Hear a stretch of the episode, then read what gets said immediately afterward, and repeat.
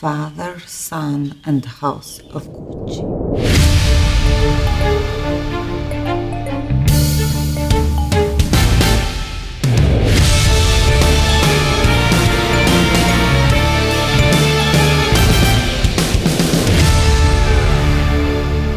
Hello, darlings, and welcome to Kill James Brunch. It's your Auntie Alice, joined, as ever, by Auntie Abigail and Devon. Hello. Hey. I'm doing this voice because it's become necessary to talk about camp, and it doesn't get much camper than House of Gucci. I picked this as a fun, easy watch, and then I became, again, for you know the second time in my life, obsessed with this film, and I'm going to inflict that on my colleagues over the course of an hour and change. I mean, I, um, I thought it was just going to be like a bit of an odd choice, like a bit of a popcorn watch for us, but there's actually mm. quite a bit to say, actually, and I think it is interesting. Yeah, I made you read Notes on Camp before we recorded this. Yeah, yeah. Which uh, sort of like, you are getting a like a film studies like course credit for, for being on this podcast. Oh, great. And you too, the listener. I um, have not read Notes on Camp, and I woke up seven sake. minutes ago. So yeah, we are recording this at ten a.m. on a Sunday, so... To be clear. Yeah, it's sort of like, it's drive time Kill James Bond. We offer the big coffee mugs. Normally uh, I'd be awake like before ten. I just, today was a bad one. Well, I mean, we've we've all we've all turned up to the podcast in character. So Dev woke up seven minutes ago. Alice, I assume, has been up since three a.m. Um, and I, the, uh, I woke actually up since at, one. Uh, since one a.m., excuse me. I woke up at uh, seven thirty on the dot Sunday morning and, and made a delicious smoked fish and poached eggs brunch before I came on the show. So we're all very in character. You motherfucker. Yes, I yes, very much. And everything. Oh, that's so sweet. I've been learning how to poach eggs. I'm getting good at it. I didn't mean to get up at one a.m., but I, I had I had Twinks to message, and then I got distracted talking to the Twinks. So, yeah. uh, you know what happens. I've got some Twinks um, I want to message too. Yeah, but House of Gucci, we we got to get back on topic here. House of Gucci uh, is, it's a Ridley Scott movie, and I don't think Ridley Scott made the movie he intended to make. Um, and as a little like working definition to start with for camp, I would say that camp is this sort of combination of uh, extreme seriousness and intention that sort of largely misses the mark. Uh, and it's like very aesthetic and very ironic, sometimes unintentionally, and that's what House of Gucci is. Because uh, Ridley Scott, he's made you know good films. Oh yeah, this is not a good film. He's made some movies. Yeah, yeah he this made The is Martian. this is mm-hmm, also that, but he made uh, Black Hawk Down, mm-hmm. Um, mm-hmm. third Ridley Scott movie. Others. Yeah, he's definitely made some. Alien he did. Blade Runner, like all of these. Oh, yeah. Thelma and Louise are from the nineteen nineties. I don't know. Uh, what fucking happens in this movie? I don't have a good... What do you mean? Here's the problem. All of my notes for the first... Because I watched this in a very casual manner as well. So all of yes, my notes for too, the first half are just me. I've written, get out of there, Adam Driver, four or five times, but I've written get that right. bag Lady Gaga twice, so it's hard to know what my stance is here. This is a story about a dude who does absolutely nothing wrong apart from one time when it totally comes out of nowhere because the script doesn't want you to like him in that scene. Other than That's that, kind of I'm true. completely on his That's side. Right. Oh, he's but correct, it's, it's also yeah. what it also is is a seventy-five million dollars Gucci commercial, and That's so right. we start with a but long no, I'm shot sorry, of right, a man before we even dressed- do that, because the Gucci family fucking hated this movie.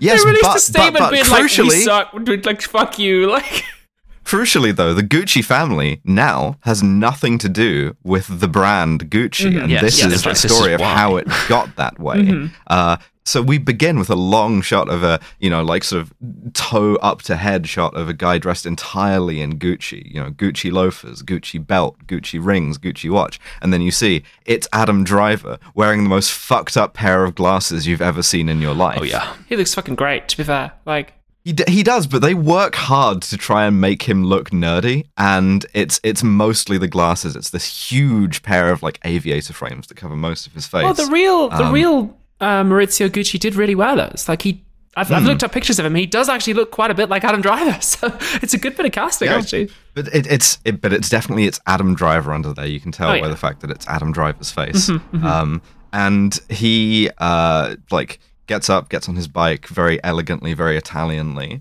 uh, and, and cycles home. And we cut back to nineteen seventy-eight, where uh, in Milan, uh, there is Lady Gaga. Oh, no, I'm sorry, you've, being... we've missed out something very important. Oh, for fuck's sake, have we? Yes, which is the opening monologue. The opening voiceover as okay. uh, Maurizio Gucci is sipping his nice little Italian coffee.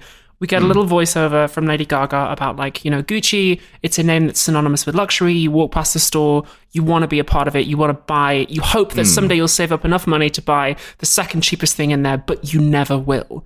It's a very important, like, statement about the nature of luxury fashion and aspiration, that this thing exists in order to be an unattainable ideal and that you're not really supposed to strive for it.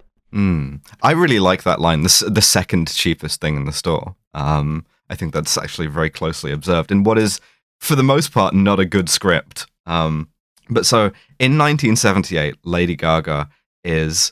working in her father's sort of like down at heel trucking company, but she's very sexy. That's the first thing this movie wants you to know. She gets out of a car, she's wearing like a very tight dress. Every single dude is like sort of like hovering in the air by their nostrils. That's right. Uh, and she is enjoying which, this. Crucially, yes, we are yeah, shown yeah. that she is kind of wiggling her hips. She's waving to the men who at the construction company. Mm. She's enjoying Woo-hoo, this attention. Boys. All the way we we, mm-hmm. we say yes. Lady Gaga. She's not. she's she's playing Patrizia Reggiani. She's not actually. Saying. Yeah, Lady yeah, Gaga. Lady that Gaga. would be very funny if no. Lady Gaga was there. Um, also, the, the other thing note, to note: she looks exactly like Phoebe. She does. She legitimately. Do- I, I I had two thoughts in my mind when I saw her for the first time. I was like, oh wow, she looks really good. And, and also. Is this, is that Phoebe? Is that Phoebe Roy yeah. from, from two thousand Posts? Yeah, yeah, yeah. Finally. Yes, Total yeah. spits. But yeah. the, the thing about, the thing about Phoebe Roy is that she also has a dreadful Italian accent, famously. That's true. Um, a lot of my work on ten K is trying to avoid it. Like, I'm cutting around it you, quite You put often. It through, like, a de-Italianification filter. Yeah, Isotope Elements has that now. It's great. It's Actually, really- you just turn up German and it has the same effect. yeah, and the, it's like a minus blue filter. Yeah, it's good. The thing, the thing that's really funny is in the sort of like press tour before this movie came out, Lady Gaga said, "Oh, I, I, I was in character for a year and a half. I was doing the accent for nine months. I went to like five different dialect coaches. You can hear all of the like wrinkles of the accent. Um, and then you listen to the accent and it's like, hey, I cook at the pizza." She's like, "Mamma mia, I wanted to, to, want to marry them, Mister Gucci. Mamma mia, I'm a sexy woman." It's like, that's just actor shit. Like, I know actors who stay in accent the whole time they're in country. Like, that's a real thing that happens. You, you I, when that. I worked also... on Django, I didn't hear Nicholas Pinnock's real voice until a year later when I had dinner with him in London. That he kept doing that Italian accent. I, you say that, but like Lady Gaga had the Austin Butler thing. Like, she just can't stop doing that accent now. It's stuck. Mm-hmm. It's a shame. She, it's a no, shame. She had, she she had the Harold Sakata like thing. She trained for eighteen months to to to speak like this. The other thing that sort she said about this that I really like, I really want to highlight because. because it's a perfectly camp thing to say, is she said, "I can't do the accent with blonde hair.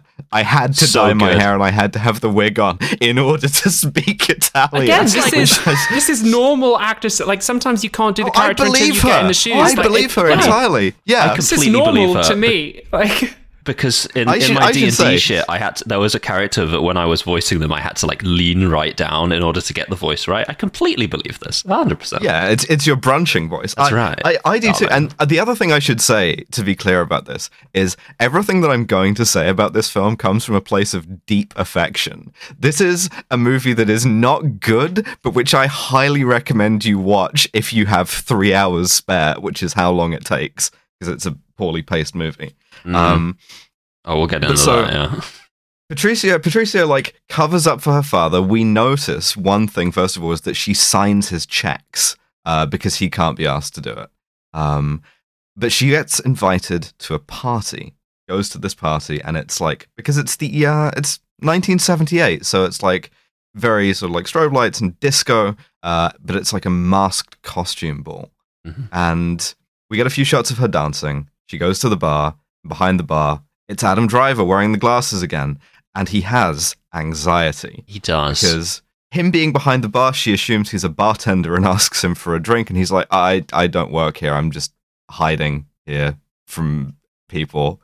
It's very funny. He like, because Adam Driver's a great actor, so he sells mm-hmm. that kind of like awkwardness quite well. Um, yeah. And so he makes her a drink and they get talking, and uh, he says that she looks like Elizabeth Taylor, which... She does. She looks fucking great. Again, um, there is a crucial detail here, which is that she thinks he's a bartender. Mm. She is not at all bothered by him. She is not like, no. doesn't care about him until she says, "What's your name?" And he says, "Maurizio." And she says, "Maurizio what?" He goes, "Maurizio Gucci." That's quite enough of that. If you want to listen to the rest of this episode of Kill James Bond, and bloody trust me, you definitely do, Uh, you need to head on over to Kill James Bond's Patreon, patreon.com slash Kill James Bond, all one word, and sign up for just five pounds a month. That's that's like nothing. five pounds will barely get you a Tesco meal deal now. That's so little money.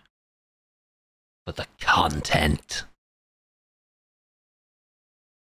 All right, I'll see you there. Mwah.